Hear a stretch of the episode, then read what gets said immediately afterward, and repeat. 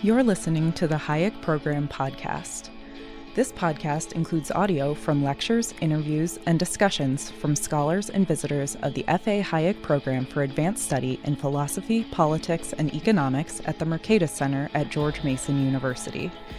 To learn more about the Hayek Program, visit hayek.mercatus.org. To learn about graduate student fellowship opportunities with the Mercatus Center at George Mason University for students at Mason as well as at universities across the globe, please visit students.mercatus.org. So I, I so let's get to your question then because okay. I did uh, um, I asked you about that, which is can you discuss your journey from being a monetary theorist, a monetary historian, and macroeconomist? You wrote two really good books. And then the next thing you know, you're writing a book on Hayek and the family. At some level, it seems like a disjoint, but what is it that unites that experience? How did your teaching impact that experience? Um, and, you know, yeah. yeah. What do you, what do you, yeah. Well, that's the answer. The answer is, is, is the role of my teaching uh, affected that. So let's maybe we'll we'll back up because because I think that I mean uh, what what unite I mean the first book was the dissertation revision. Okay, let's we're gonna just put it's it's good and I read it now and I'm I'm still proud of it. I would have done some things differently, but okay, put it aside because uh, the other two matter more and and of course the the the new little book from Cato too, but the two other books matter more. Um, the the macro book uh grew out of my teaching right i mean i was teaching uh, uh, money and banking for many years at St. Lawrence, and uh, I designed the course sort of how would I present this, and and as I taught the course through the years, you know, you you have to think about how you're going to convey those ideas to students and what you know what pieces and what's on the reading list and all these sorts of things. And and uh, i taught some intermediate macro in there too.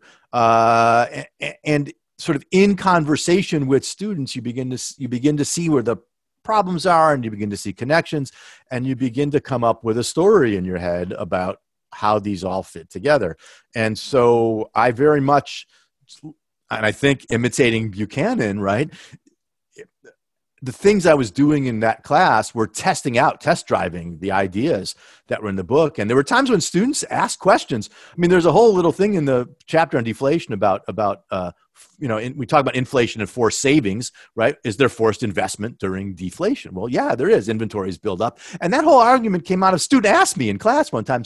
Said, "Well, wait a second. If if they're parallel the way you're talking about, is there such a thing as forced investment and deflation?" I'm standing in front of the class, going, "Well." Yeah, and, and and sort of thinking it through on my feet, and so I think that book came out of my teaching in a in, a, in an important way. I mean, you know, obviously the the sort of depth and sophistication of the ideas in the book were not things I was going to do in an undergraduate money and banking class, but but having to convey the basics of it in a classroom to 20 year olds, right? You know, that's how you build your story. So it really did come from that. And at the time, right? I mean, I was writing on those issues in a whole in a whole bunch of ways. Um, Can I ask you a follow up question on yeah. that? Because you know the story you told about the picture where you were a basically probably a junior in college and you're on a family yeah, trip yeah, and you're reading Kirzner's uh, competition entrepreneurship. So you'd probably had intermediate micro already, but you probably didn't have an advanced elective, and it's like right in that right. sweet yeah, spot. it's right. Yep. Your your your macro book, which by the way I think is is just wonderful. So, and you have a, a very sophisticated article that's in Journal of History of Economic Thought and Methodology, which lays out a lot of the theoretical ideas on that, which would just what you were saying, probably beyond the grasp of um, you know most undergraduates at some level. You'd have to be a graduate student, I think, to be into that. Yeah. But your book is is is not like Garrison's in the sense that it's a pure pedagogical exercise, right. but yet it also does fit right after someone would have had intermediate macro That's, and money and banking, but before they go get advanced macro. In, That's yeah that was i'm glad to hear you say that because that's the that was my intent. My intent was that students who've had intermediate macro and money and banking ought to be able to read this book profitably. They might mm-hmm. not get it all but they ought to be able to read it and understand it and and find you know in in that spot like you say before the advanced macro or before grad school right? I think i think my sense is a lot of the mercatus phd students end up reading it sort of in their first year if they haven't read it already Sure. something happens that leads them to read it, right? And that's another great sweet spot for it. I can, you know, if I was taking a fairly standard macro one and macro two in grad school and yeah, reading me and Garrison alongside it, right? That's what you'd want to do. I think so, yeah. But yeah. I, you're hearing it first. You did for macroeconomics what Kirzner did for microeconomics. Wow. So all right. All right. Well, you know, uh, thank you. Thank you, first of all. And secondly, you know what Kirzner said, right? Kirzner said uh, that my book and Rogers were the two most important books written in Austrian economics since the 1970s. He said that in about 2000, right? shortly after they were published, right? Yeah. And and so okay, so now I get independent verification of that from. Uh, yeah, no, that, we, thank you. That's that's a very high compliment, and and it's I didn't I didn't set out to that sort of goal specifically, but because probably I thought even I thought that might have been reaching a little too far. Uh, uh, it fits that it fits that mold, and, it, yeah. and it's a no, that's right. And also, you, I, I mean, as you know, and, again, it, it, fits the idea that there's a unified economics. Yeah. There is no micro and macro. There's, that's no right. Micro applied to macro questions. Yeah. And so the coordination theme is throughout. So we don't. But I mean, I, I, I you you did great with that. So yeah. now to the family. Yeah. How the hell do you go from you know macroeconomics and monetary history right.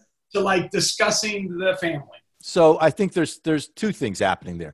The most important thing is again it was teaching. So I'll make the long story short. I taught for a long time in the first year program at St. Lawrence. Eventually became associate dean. Uh, and and the first round I taught with a psychologist colleague and some other people, and we did nothing that was really related to my interest. Although we did read Darwin every year, and and teaching Darwin was an interesting thing and helpful. Um, but when I went back into the program after I got tenure in 1996, um, I didn't have a team, didn't team to work with. I said, "Oh, look, I want to come back and teach, but I don't have anybody to work with." And the associate dean at the time paired me with two uh, junior colleagues from other departments, sociologists and psychologists, both women, and it turned out that we started talking, and they both had an interest in doing stuff, uh, uh, research on the family. Okay, so I'm a tenured person working with these two young younger colleagues, junior colleagues, and I'm like, all right, what am I going to do? I'm not going to force my research agenda on them. Let's teach something that works for them as part of their research that they can easily get into and perhaps would be, you know, fertile for their research. So, all right, let's figure out what we can do in the family. And in part back my mind going, Gary Becker, right? I could, I could, you know, I can do this, right? You don't have to be, you know, have to be a genius to teach freshmen about sort of thing about the economics of family.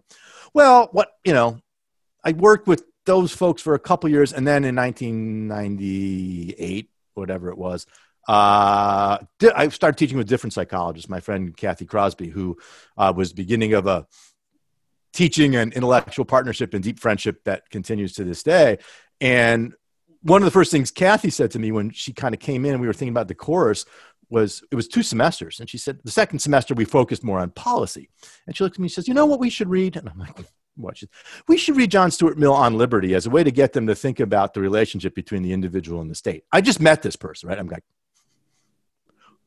we can do that. yeah, we can do that. And and so and she also, by the way, Kathy has a background in the law and and sort of new family law and parental rights stuff. And so the course we put together was just great. And by that time, I'd done a couple years, and so I knew some things, and I knew kind of knew what I wanted to do. And as you're putting this together, and you're working with people from other disciplines, and you're trying to communicate this to 18 year olds, I'm sitting, even like when Kathy or the other folks were talking, I'm sitting in the back going, how, how would Hayek talk? I mean, that was really my head, back in my head was, how would Hayek or how would Hayekians talk about this? We don't, no one talks about the family as an institution. I mean, even in Hayek, you could go through all the pages of Hayek, even his note cards and all that stuff, and count on two hands, maybe, maybe one, the times he talks about. And it's always a kind of off the cuff. Oh, they're important. Families are important. All right. So obviously there's a market niche here, right? I can, I have an entrepreneurial opportunity, uh, but I had to have a story. And I think the key was the key to that whole book, frankly, is, is the two sorts of worlds at once idea, right? How, how do families bridge the, mic, the that micro order and the macro order of the great society? Uh, and so I just became intellectually entranced with trying to sort that stuff out.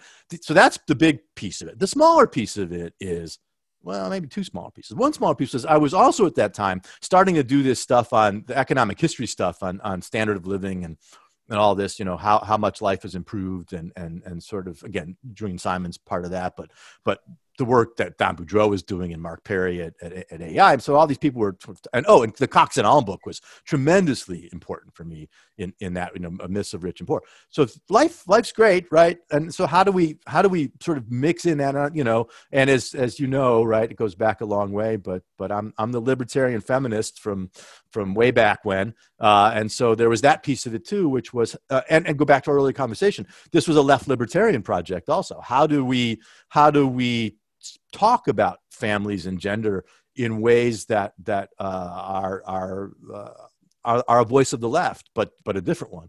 So all those things I think came together. Plus, frankly, I was you know I was a parent of at the time uh, young children and then then teenagers, and so thinking through my own parenting experiences were were yeah, important too. It's yeah. an important thing is raising kids with all. Of them. Well, that's right. And so, so how you know, uh, and I and I just I, I and, and you fell you fall in love intellectually with something, and you go, all right, now I got to write it. Okay, I have these ideas. I've been thinking about it. It's fascinating. No one's done this before. I I, I got to write it, and I'm I'm I'm I got to say I'm really really proud of that book. The here's what I'll say about the two books. The macro book will be read in hundred years. People will still be reading the macro book. I, they they will. Uh, I don't know if they'll still be reading the family book. I hope so. Uh, but I but that book, the, the family book, was just like fun and new and different. And I think part of the challenge for us who are in this academic thing for the long haul is how do we keep ourselves entranced in that way? How do we keep ourselves in invested in and curious and exploring new things? I know that that you have got a later question about what makes me curious these days, and I have a cute answer for you when we get to that. Uh, but but I think that's the key. What what and your question suggests it, which is you always have to reinvent yourself, right? You have right. to reinvent yourself in one way or another, and that was a moment of reinvention. The interesting and ironic thing about it is that I started writing that book in 2000, really the actual writing of it in 2007, I was 10 weeks at Bowling Green after I finished as associate dean. I, I started the writing. Well, what happens? The financial crisis breaks and, and blogging is happening. And that's about the time I joined, started blogging it now Coordination Problem and well before Bleeding Heart Libertarians. But I'm and Routledge reissues the macro book in early 2009. And suddenly I'm thrust back into that stuff again yeah, yeah. as, as a public intellectual, right? And I'm having the time of my life, right? As a public, I'm on the judge's show, right? I'm, do, I'm, it's, it's great. And I wouldn't have traded that for anything. But two interesting consequences to that. One, it made me put the family book on hold. The family book should have been published five years before it was, but I had to put it on hold because I had to, right? I mean, I was compelled to speak publicly about what was happening. The open, my open letter to my friends in the left, right? Fall 2008, right? All this stuff. The other interesting thing about that in my own career is we were looking for a new dean at St. Lawrence at the time. And, and the president would have loved to have had me as the dean and VPAA right around this time but I sat in his office and I said, Look, Dan, two things. One, I haven't had a sabbatical in 10, 12 years, whatever it was. It was a long time. I said, and I said, secondly, you're, you're, you're not going to, you, you can't give me anything that's going to take away from all the fun that I'm having. This is what I, this is what I do. This is what I love to do. And, and, and I will find other ways to, to serve St. Lawrence, you know, uh, but, but I, now is not the time for me to do this. Uh, so that's an there's a couple interesting what ifs there, right? About about the future, but I'm I can't no regrets, right? That's so the family book ended up taking more time than I thought because and and the other interesting irony of the family book is I got the page proofs. This is true. I got the page proofs the day the Obergefell same-sex marriage decision was decided when that came out. Timing, right? Yeah, and that was beautiful. It was beautiful. Well, it didn't. I mean, what was cool is that I was able to rewrite a couple things real quickly, right, to, to account for that. Because if it had been the timing had been different, I would have been stuck with a with a with some stuff that looked outdated. But I I will note, by the way, I called it correctly about what that decision would be and why.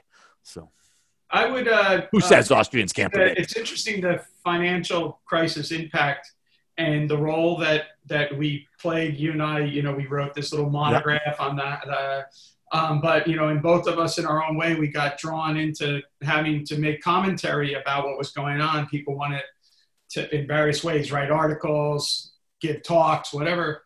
And one of the consequences for you is that you didn't become an associate, dean, and that would have sent your career in a different path. The issue for me was that um, I actually stopped coaching. And Man. you know, the year before, I got inducted into a local, you know, Hall of Fame here for my coaching career, and I had to stop coaching. And I, I only coached one other year after two years after the financial crisis hit and uh, and then I had all kind. I did have. I've had a lot of offers to go back, and every single time it was like, you know, not now, obviously, but in those first couple years, yeah. and I was like at other schools and other places and everything. I was like, no, I can't do that. I, I'm focused too much on this. I can't do that, and it sort of changed, uh, you know, my trajectory about things as well. I mean, uh, if I would have kept coaching, there's no way I, we could have had the Hayek Center or anything right. like. that. Right. Well, let me add let me add one more piece to this that's relevant to Mercatus specifically it just struck me too that that 2005 is Katrina, yeah. and uh, my work on the Katrina project was another. Uh, in terms of my public intellectual life and and my sort of you know uh, there's a whole group of people who who only know me as the strawberry pop tarts guy right?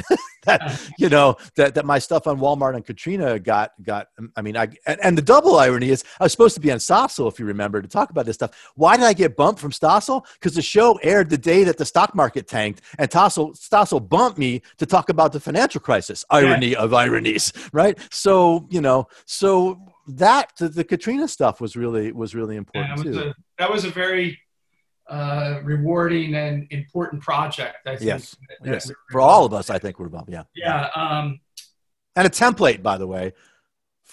I don't I don't know what what again, you guys are going to do with the pandemic, but it's a template. But again, you know, going back to the earlier point, if you think about it, look at the book that Virgil and and uh, Emily and Nona put together. Again, that's a social history. That's, that's a Lavoie book through and yeah. through. Yeah.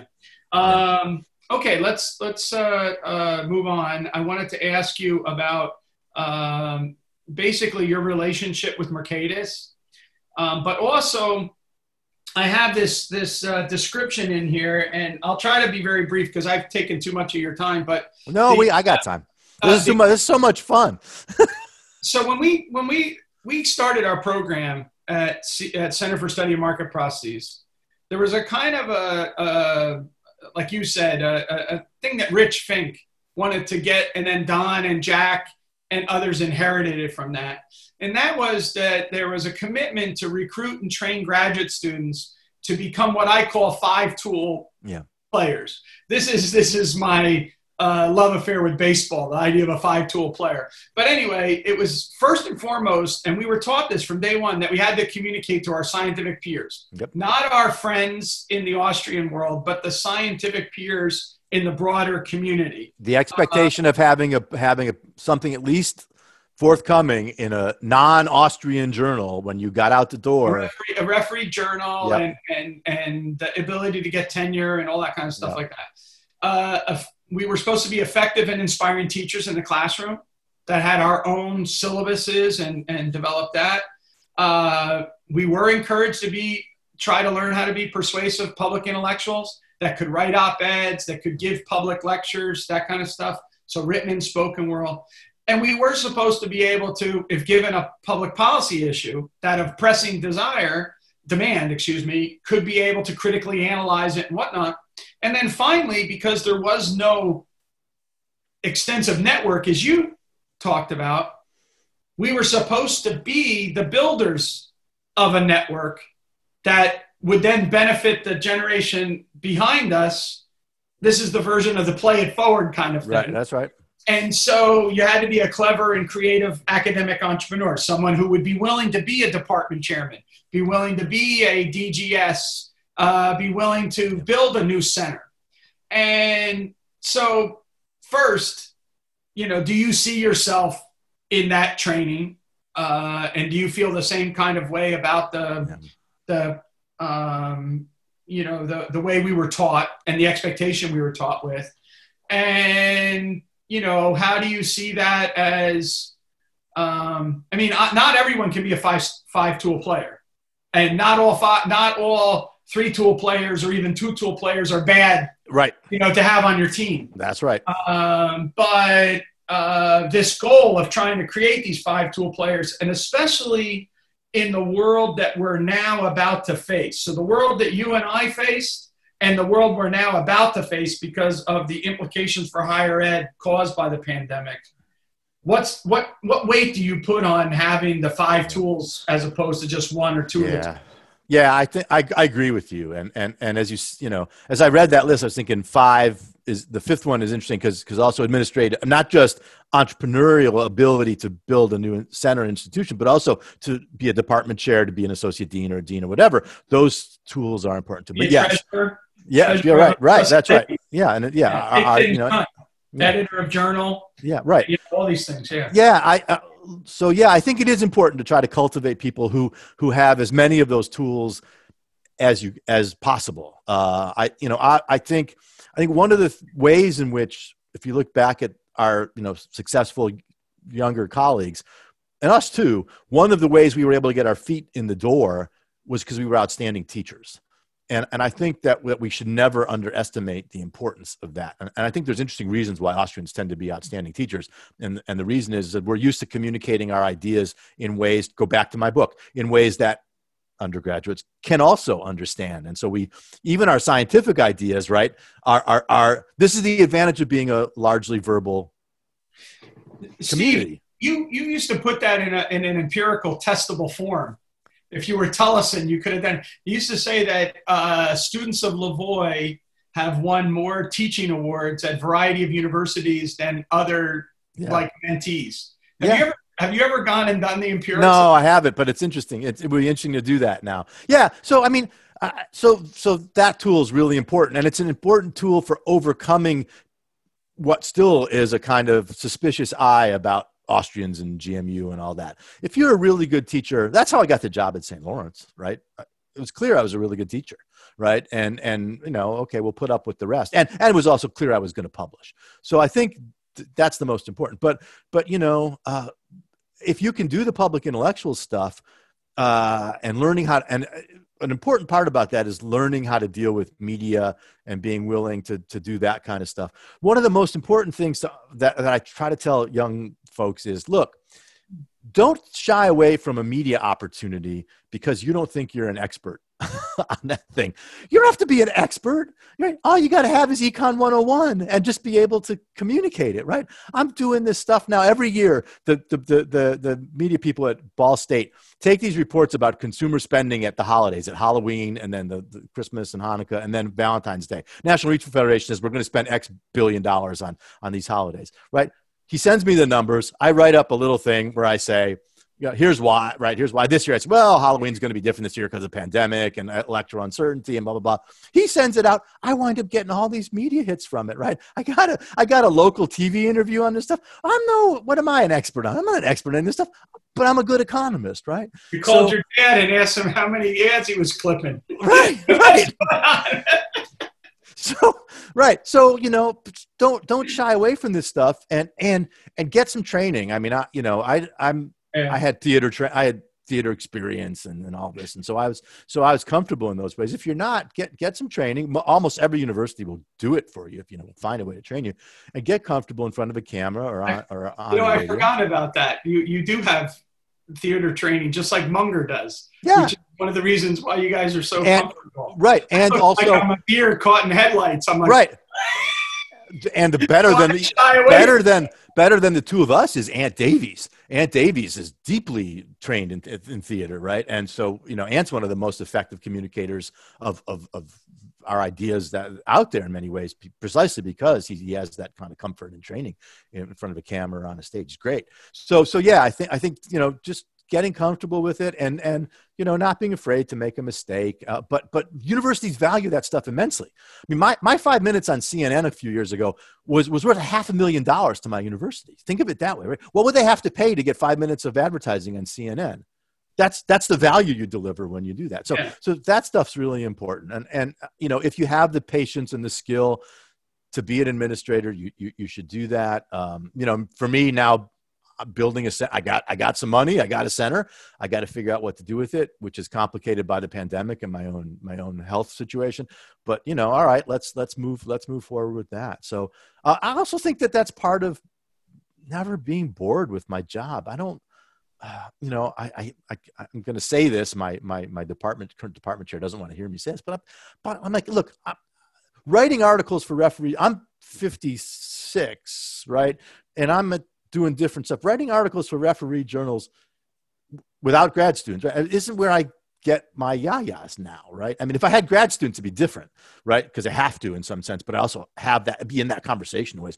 There's just other things that excite me that I want to be able to do. I mean, I have to do the first for you know accreditation reasons and so on, but but it's not where my get my excitement from, and that's okay. That but that's fine. Different. St- for a while, I got my excitement from being an associate dean. Okay, that was fun and a challenge. So the, I think staying challenged and staying curious. Uh. By the way, I should congratulate you. You recently won the Julian Simon Award. Um, and also before that, you also won some other Yeah. award for liberty and advancing economic education um, overseas. So congratulations on those richly Thank deserved awards. Um, the Julian Simon Award seemed to be one that you particularly cherished. Could you talk a little bit about it, your experience in getting it, and and and, and whatnot? Well, uh, so the story's kind of, the story's kind of funny. Kent Kent Lassman, the head of CEI, who's just awesome, by the way. Hi, Kent. Uh, Kent uh, sent me an email and said, that's back in like February, sent me an email and said, "So do you have a few minutes to talk this week? There's something I'd like to talk over with you." And I'm thinking, let's see, are they working on it? Because I knew like Iain Murray and other people were working on this stuff on standard of living. Maybe there's a paper he wants me to read. I'm thinking, what the hell is this? So I kind of ignored it for like a day. Right? I'm like, okay, I'll call him back. He said, call me later in the week. I'll call you later in the week. Ignored it for a day. I come home one day and Sarah says to me, Did Kent Lassman get a hold of you? I'm like, What? She says, Well, he called me trying to get a hold of you and he was worried maybe you were in the hospital or something because you didn't return his call. I'm like, he said call later in the week. What the, you know? So, so I called him sitting right where I'm sitting right now. I called him the next day and he told me. And uh, I, uh, you know, I'm going to do it now, but uh, I got off the phone and I just, I lost it. Right. And that, uh, Congratulations. By thank way. you. Yeah. that that word means a lot to me because of uh, uh, what Julian wrote about. You know, you're asking me about why I'm a joyful, joyful warrior, and I want to come back to that whole set of questions. I don't want to forget that.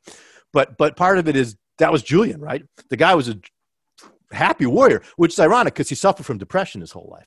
And there's a great video that you can find on YouTube of him speaking. I think it, it's a Cato, I think, in the auditorium, and he's wearing a pair of devil horns on the top Yeah. of his head. It's like, yes, we should we should all have that much fun with with what we're doing. And so Julian, you know, and and then when you look at the substance of what Julian had to say from this sort of vision of humans as the as the ultimate resource and of progress and the upward march of humanity and, and all that stuff that that has been you know for me that going back to where we were talking about the family book and how that is in the family book in certain sorts of ways but that to me now is that's where my my part of where my intellectual curiosity is is is sort of pushing that out and and the other part about the simon award you know I looked at that list of previous winners. you you know me. I'm not shy about my own ego and about you know my own my own self evaluation is. I never underestimate myself. Uh, but I looked at that list of previous award winners. I'm like, whoa, wait a second now. Um, you know, Vern, my friends, Vernon and Deirdre, uh, even Pierre, whose work I think is Pierre Desrochers, I think is amazing, and, and and then people like Lomborg and and and all this. And then I looked down, and then they gave they didn't give the Simon Award here because they gave a special like super duper Simon Award to Norman Borlaug. I'm going thinking to myself, how did I get on the same freaking list as this guy? This guy's responsible for billions of people living, right? Yeah, I, I what the hell did I do, right? And so that's to me that's still the most sort of overwhelming part uh, part of this is sort of am I, you know, how did I get to be that guy? uh, and and you know maybe I am, but but but you know maybe this helps persuade me that I am. Uh, but but it's still I still can't. That's a like a giant thing to swallow that I can't that I can't quite yet swallow. Uh, so that, that, that you know the the Greek award and and my friends over there gave us we had the time of our lives. We were over there for a week. They treated us like royalty. It was it was incredible. Uh, and and i treasure that award because it's that award was a kind of economic communication award right. and that's really important to me. I, i'm as you know i'm not very good at pithiness right? You know, one of the things when we first started doing coordination. Yeah, and, and, and by the way, every pithy thing you've ever said, you stole from me. Yeah, That's yeah. the other well, part. I'm going to steal one from Matt Ridley and ask you to comment on it now. Yeah. But I remember when uh, I started Coordination Problem, I wrote to Tyler and I said, hey, you know, I don't really understand this medium because I basically am writing like short journal articles with footnotes and everything and you know whatever and and he writes back and he says just in typical tyler terms he goes there's returns to pithiness. And I wrote back and I said, I don't understand. And he wrote back, I know. that was a great line. But uh, recently, Matt Ridley has this phrase, which relates to the kind of Simon esque kind of position, which is innovation is the child of freedom and the parent of prosperity. Yeah. Comment. Yeah. Yeah. Uh, so read it one more time. It's the it's the it's the, uh, innovation is the child, child of, freedom. freedom. Yeah, and the that's right. parent of prosperity. That's right. And and so it, I love the word innovation because I think that word is important. And I want to just I, when I teach this stuff, like in comparative or American economic history, I want to distinguish innovation from invention. Right. There's lots of inventions, but innovations are the parent of pro- prosperity. That's exactly right. Which is the innovations are the inventions that make us better off. And how do you turn? How do you? How do you turn inventions into innovations? And better yet, a very Beckian question how do you know which inventions will make good innovations? Yeah. That's where the freedom piece comes in. And that's where you need markets, you need the institutions of the marketplace, and frankly, liberalism more broadly to, to, to, give people the freedom to experiment. I love the idea of permissionless innovation. I would say invention because you don't know, right? It's the permission is about the invention. It's the market that makes it an innovation. Um, right. But but the idea is the same idea. Uh, that and, and Deirdre's market tested betterment and whatever she's calling it these yeah. days, right? I mean, all of this stuff, right, is is about the same thing, and it's all Simon-esque. It's all very much in all roots and Simon's. and and the yeah, and so I don't know if you saw it, but I, I see I posted a uh, about a 2000 word piece for me when they when we did the awards ceremony thing online. And I, I, did two things in there. One I, I criticized two of my heroes in there julian and then hans rosling right? And i which it was criticizing rosling was kind of fun because by the way if he was still alive he deserves that award right. too. Uh, i can link him a whole list. But anyway uh, and I said about Julian, I said, Julian didn't emphasize enough sometimes the importance of liberal institutions. It was too easy to walk away from Julian sometime saying, oh, population growth is good. Well, if the institutions are right, it's good. Right. If it's not, it's a nightmare, right? So, so that point and the point that we were just talking about, right, which is, yeah, ultimate resource, but if you're not free to deploy it and don't have a feedback mechanism to know if you deployed it well, right? That second point, by the way, is also somewhat underplayed in Simon. Yeah. Um, and my criticism of Rosling, by the way, is in the washing machine video, which you know I adore and I show like in every class. It's just brilliant. You know, at the end, right? At one point, he says, "If you give uh, if you give people democracy, they'll vote for washing machines." Now, washing machines don't come from democracy, Hans, right? right. Uh, and, and you don't vote for them, not in the way you mean, right? And and in the and then at the very end, it's the end is great where he says, "Thank you, industrialization. Thank you, processing plants." Right? And but he doesn't say, "Thank you, markets," because you can have all the technology in the world, but unless you've got a way to turn those inventions into innovations, you don't get books out of the washing machine without the market. Right. And, and, and Rosling, because he and he's not a classical liberal, right? He's awesome, but he's not a classical liberal. That's the missing piece. I mean, and let's it's also in the video on the you know uh, 200, 200 countries, right. 200 years in four four right. Yeah. And let's go back to Lavoie for a second, right? Because one of the things about Don is, and I think I said this in my eulogy of Don, which is, and we both have this, and I think, and our Don students certainly do, uh, well, the rest of them do, which is Don never attributed ill will or bad faith to his intellectual opponents. In fact, he might have gone too far the other way sometimes. Yeah, but but but the point was it was it was like Don was Don's mental space was look if I could only talk with them, if I could only sit down and have a conversation with them, we'd find some way to to, to get Yeah. someplace, right? And I think you and I and Don students shared that mentality. And that's like like I'm sitting here telling you this story. I'm thinking, damn it, I wish I had an hour with Rosling. I just want an hour with him, right? Where we can talk about this. And and and you know, I will I persuade him? I might, right? But I might not. But okay, I'd learn something. But, but that's it. It's I don't want to beat him over the head. I don't want to call him a back. I want an hour with him to talk to him. My, uh, I'm laughing because um, my colleagues had to defend me from this, which was so I got sent the page proofs of the MacLean book, as you know, Yeah. and I was supposed to write a, a big thing for the Wall Street Journal or whatever for him. And then I wrote a 40 page review. right. And so that's not going to go. That's not There's gonna go- value, there's value in pithiness. yeah, yeah. And then I realized that I'm like the poster child of everything that, you know, but before all the MacLean stuff started to hit, my original reaction was I need to send her an email Right. and say, hey, Hey, you know, you- could we sit and talk about this? Because I think, you, you know, like this. And everyone's like, the book's about ready to go to press. Oprah's making it a summer book of the, the year award. She's not going to want to listen to you. That's not the purpose of what she's doing. I'm like, no one would just write a book to be able to like Right, not but have a conversation with the Right, people that we- they want to debate with. It's- And that's from we're- Lavoie. That's Right, from it is. We're we're not hopelessly naive. because my undergraduate teacher, I went to Grove City College and I love it every single day. But my undergraduate teacher, Yeah. um, who inspired me so much, but he, like a lot of people within the Austrian circle, would have attribute, you know, the fact that uh, the opponents are out to undermine you on purpose, and Right, this is- they're not there to have a a uh, honest conversation. They're there to try to trip you up. So don't trust them. Yeah, and I had a I had an undergraduate role model who was much more like Don, and that was another Don, the two Don Dons Herzog. of my life, Don Herzog, right? Who Yeah. who disagreed with you know who I Yeah. now I can say who disagreed with me back then. I to show you how him. much Don would bend over backwards, uh, in my dissertation, as you know, which was on the Soviet thing, there's two things that are going on during the period of time that I'm writing in Soviet history, which is they're actually changing the history.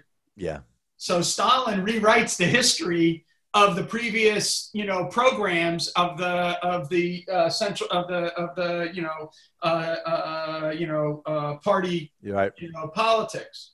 And people who were studying it on the outside were rewriting the history to fit with either Stalin or not, depending on where they're at. And so I came across some uh, very obvious sketchiness on the part of people like Maurice Dobb and some other people Yeah. like that. And I said, Don, what am I supposed to do when I'm wrestling with these ideas and they're shifting around on all these things like that? And he said to me, he said, without even blinking an eye, he says, you pick the one that's most charitable to their position and the one that's hardest for you to argue right. against. And he Steel, goes, go what we back call that. right. What we're called what we today we call steel manning, right? Yeah. Yeah, that's right. And so Don was adamant about doing that and then No. demanding. So let me, I, I, I understand where you have, We, Uh, we, so- I got I, we got 15 minutes or so. Or let me 20, ask yeah. you, um, Just don't forget to ask me your bonus question. I'm gonna I'm gonna ask you la- the last two questions, I Okay. guess. Well, let me ask you the three. So first, um, if you could go back in time and visit with professors in the early 1980s when you were in graduate school, knowing what you know now, and put Lavoie off the table, but any of them, say Yeah. Buchanan was there, Tullock was there, Boulding was there, Karen Vaughn was there, Victor Vanberg, uh, Tollison even, or whatever, any of them. What would you ask today that you didn't get a chance to ask then?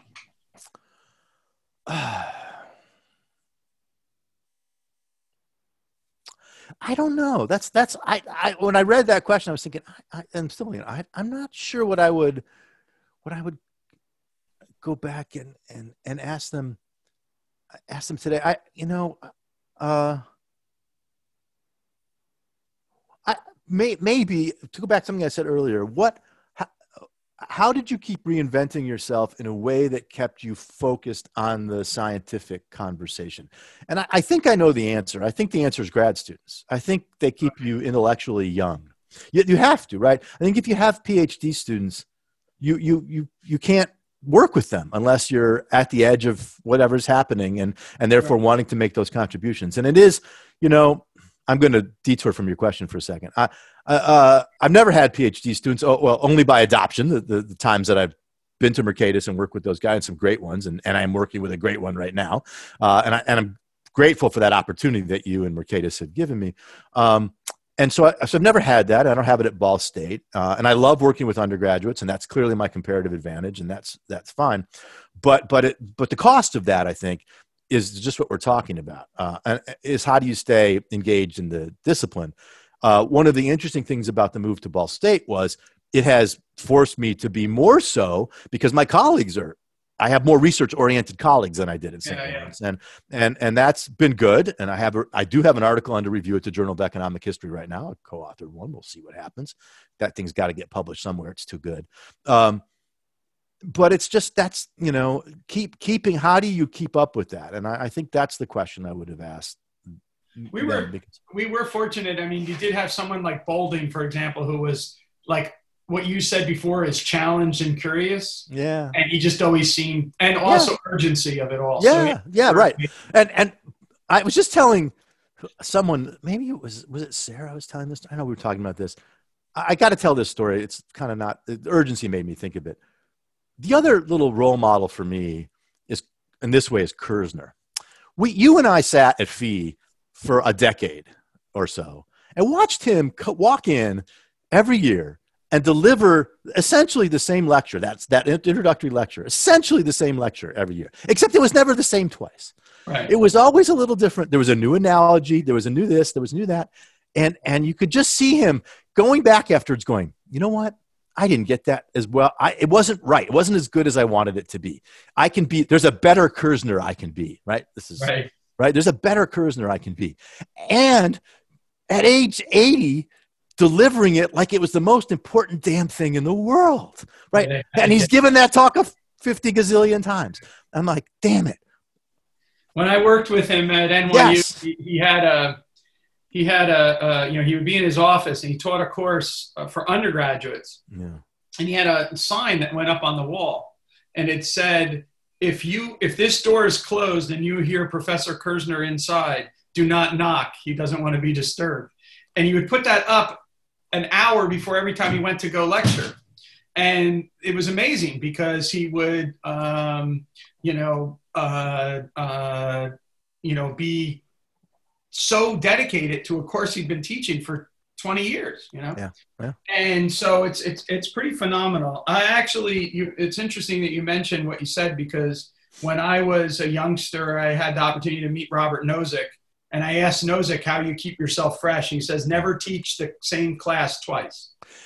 Yeah. Yeah, I, I, get that, but but go back to my discussion earlier. I think if you teach the same class multiple times, uh, you end up using it as a way to stimulate a kind of deeper engagement. I think Nozick, if Nozick was teaching grad students, right, that makes more I, more sense. Yeah, uh, right. But I, it's, it's I think that's how Buchanan did it. Yeah, Wagner yeah. does it. They yeah. teach their papers. But anyway, I I I I, uh, I, do think there's also you're, you're onto something because I think you can look and study uh, certain colleagues who when they are brought into an environment where there all of a sudden is a bunch of students around, all of a sudden their productivity goes up too. Yeah. Yeah. Uh, and it's not because the students are running regressions, it's because the interaction of the ideas. Right. Like right. That. Right. That's why. I mean, you know, if I think back to our time as grad students, right? I mean, you know, we we were like, uh, uh here, let me. T- I'll tell it as a kind of different story. Uh, I had a running joke with my friend Kathy when we used to teach together.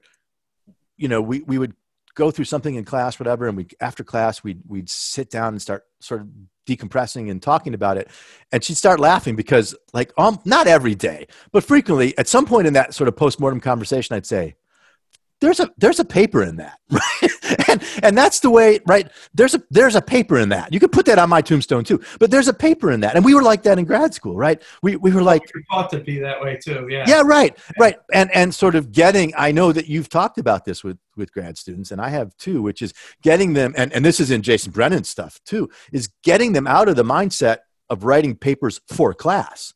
Right. when you write papers in class you're writing it potentially for the journals. Everything you write should be there's a paper in that. Let's let's write it. Even I, I had a conversation. I want to say too much. I had a conversation with a colleague uh, yesterday or the day before in a different discipline who is working who had an idea for a paper that I think is so good. And I said to her, "Has anyone done this before?" And she said, no. And I said, have you talked to people in this discipline? And she said, yeah, I talked to so and so and so. And they said, no, no one's ever done this before. And I, and I said to her, oh my God, I said, you have to write, you have to get off Zoom with me right now and write this paper, like right, before someone comes steals it or, or, or thinks of it, right? Because this is so good. You need to, and that level of excitement, right? I mean, it was, I, you know, I was feeling it sort of for her, but, but uh, it's like, yeah, that's, that's the thing, right? How do you, when you're with other people, you get that, right? When you're in yeah. those conversations with grad students and others. Yeah. I get it with my with my colleagues here too. Yeah, it's fascinating. I mean, and we have you you have been very important part throughout your career of your interactions with Mercatus, both as a research scholar and then also in providing teaching and getting to know some of the graduate students and mentoring them and working right. with them and I miss I miss those workshops Emily and I did. I mean, I understand why why they're not the right solution now for a variety of reasons, and I couldn't be happier that Emily's in the job she's in. But but yeah, I miss that. I love that stuff. I miss it. So I, I wanted to end by asking you two questions, uh, and just the, uh, my question will be very, which is just if you could, um, you wrote your dissertation with Don. Uh, we as students of Don tend to you know, emphasized on. Uh, we had, you know, very good professors across the board at the time. But uh, what other professors at Mason besides Don, or what aspects of Don have you continued on, or what other people yeah. have influenced you greatly? Well, I think we've talked about the ways in which you know Don lives in in all of us, right? Uh, and and the I would say just about Don, the kind of the six tool player thing, right? the the the I notice I snuck that sixth in there. That's the administrative stuff. Um, but but sort of the the kind of variety of things and and working in the liberal arts college and and sort of my my desire to communicate with the left and all those things are are all Don. That's Don living in me in ways in ways frankly I didn't really think about too consciously until Don got sick. Yeah. Uh, but I want to talk about someone else. Uh, you know, and we're both, but you know, I'm a big Karen Vaughn fan. Right. And I think that Karen's role in all of this history we're talking, this early history we're talking about, still still is not appreciated. Right. I mean, Karen was had that fifth tool, right? She was an institution builder. She was a, an she was an entrepreneur in those ways. Uh, she had the connections in the discipline, and and I think a great deal of what that program is there now owes a lot to Karen's work early on and I don't think that's appreciated. Karen was also, by the way, and there's all those things, was a terrific mentor of grad students. Um, you know, if you were doing history of economic thought, right, you had a top flight historian of economic thought at your disposal. But just, you know, when she was department chair, when I was a young teacher, right, the ability to walk into Karen's office and talk about teaching stuff and all that. Uh, uh, yeah, and and so I, I think, uh, think about how important it is that a woman was the one carrying. Well, there is at that, that time was carrying the water of that department in this university. Oh, and and with some of the, her male colleagues who will remain nameless, uh, who were who didn't always work so well. Well, and they also created problems externally because of who they are. But yep. she was there to do all that. Yeah, she's, she's amazing. You know, um, she had an innovation that started with me and then unfortunately ended with you because she stopped being chairman was she made us assistant professors our final year in graduate school Indeed. and that experience again like you said about something earlier or whatever it was kind of all of a sudden it was like you got invited in and she said i would like to make you an assistant professor and at the time remember we think this department's the greatest department in the world and you're like really? Like me? Like i yeah. and, and, you know then she's like and you're going to teach 12 hours. Yeah well there was that part. Yeah. I, I, I gotta say i don't know. I look back. I know what the answer is. I look back and i go i was teaching a freaking 4-4 load right. with and new preps and writing a dissertation. How? What where how did i do this? And you had a small child you had a kid right? Yeah, i'm like well, one answer my joke answer is well there were no committee meetings so that Yeah. right.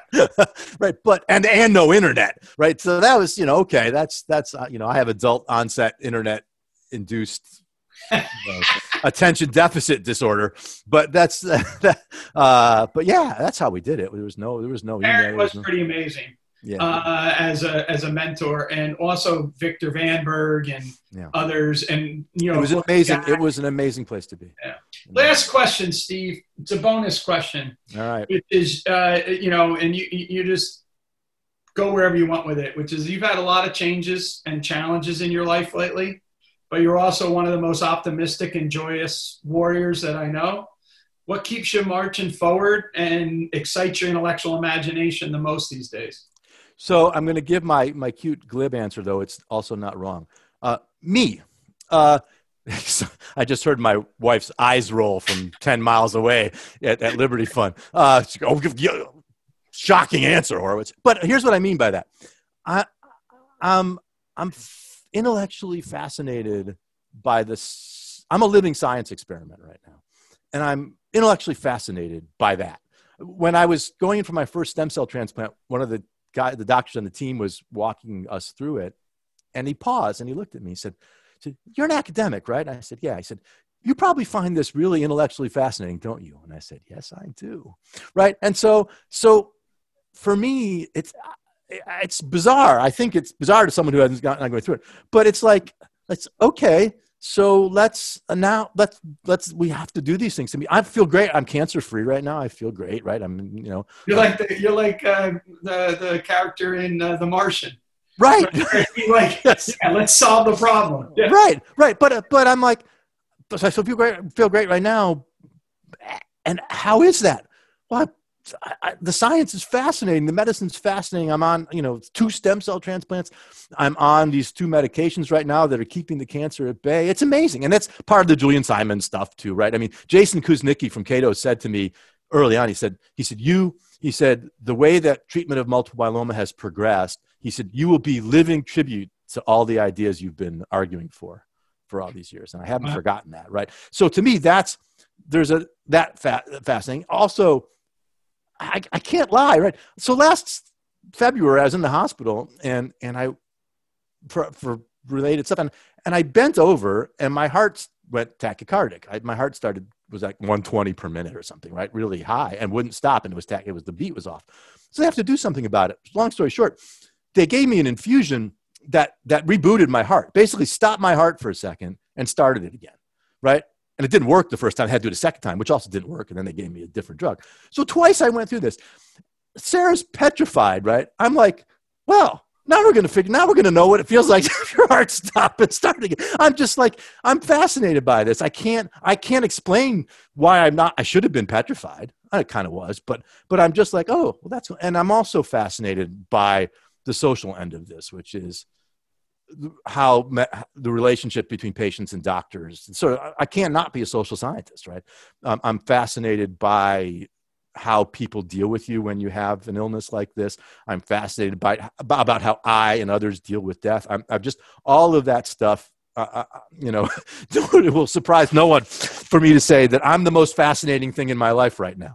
Uh, right? But I, but i mean that. I mean it's, I, in a certain as as a i mean it also as a social scientist right? It's really really interesting for me to and to experience as an economist to experience the sort of medical system from the inside uh, uh, is uh, i have a potential project actually with mercatus that might deal with this. So we'll Yeah. leave that aside. But so that's one. But the second stuff the second what keeps me going is that's why the simon award was was so well timed and important to me. I mean that work and thinking about those issues uh, and thinking about the long climb humanity's made out of poverty and misery and and and war uh, to me is is that continues to uh, enthrall me and I want to keep talking about it.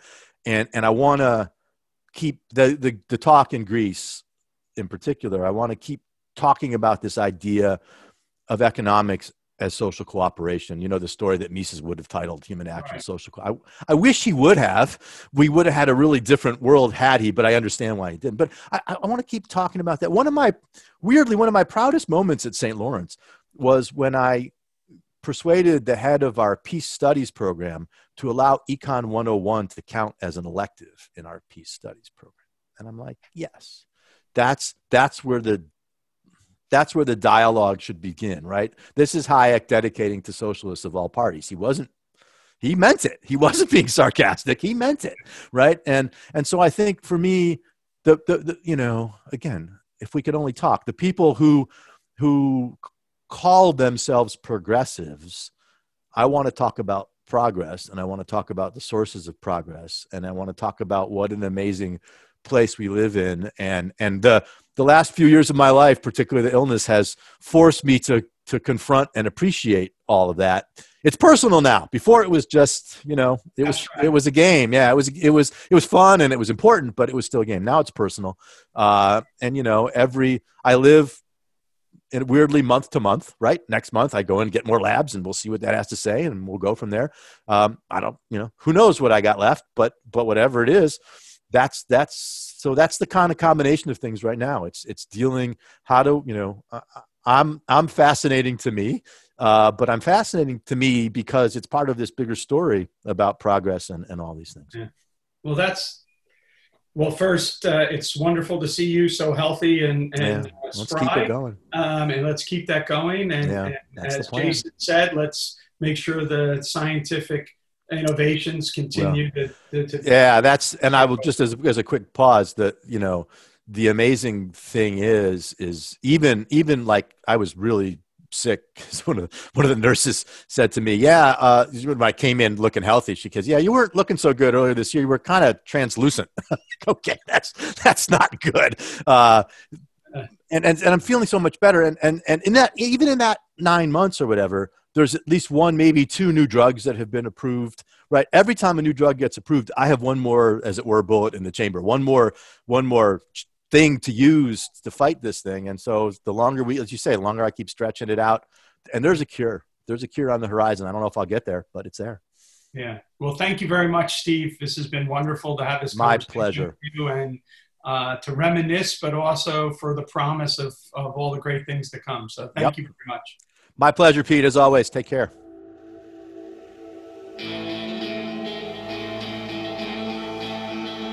Thank you for listening to the Hayek Program podcast.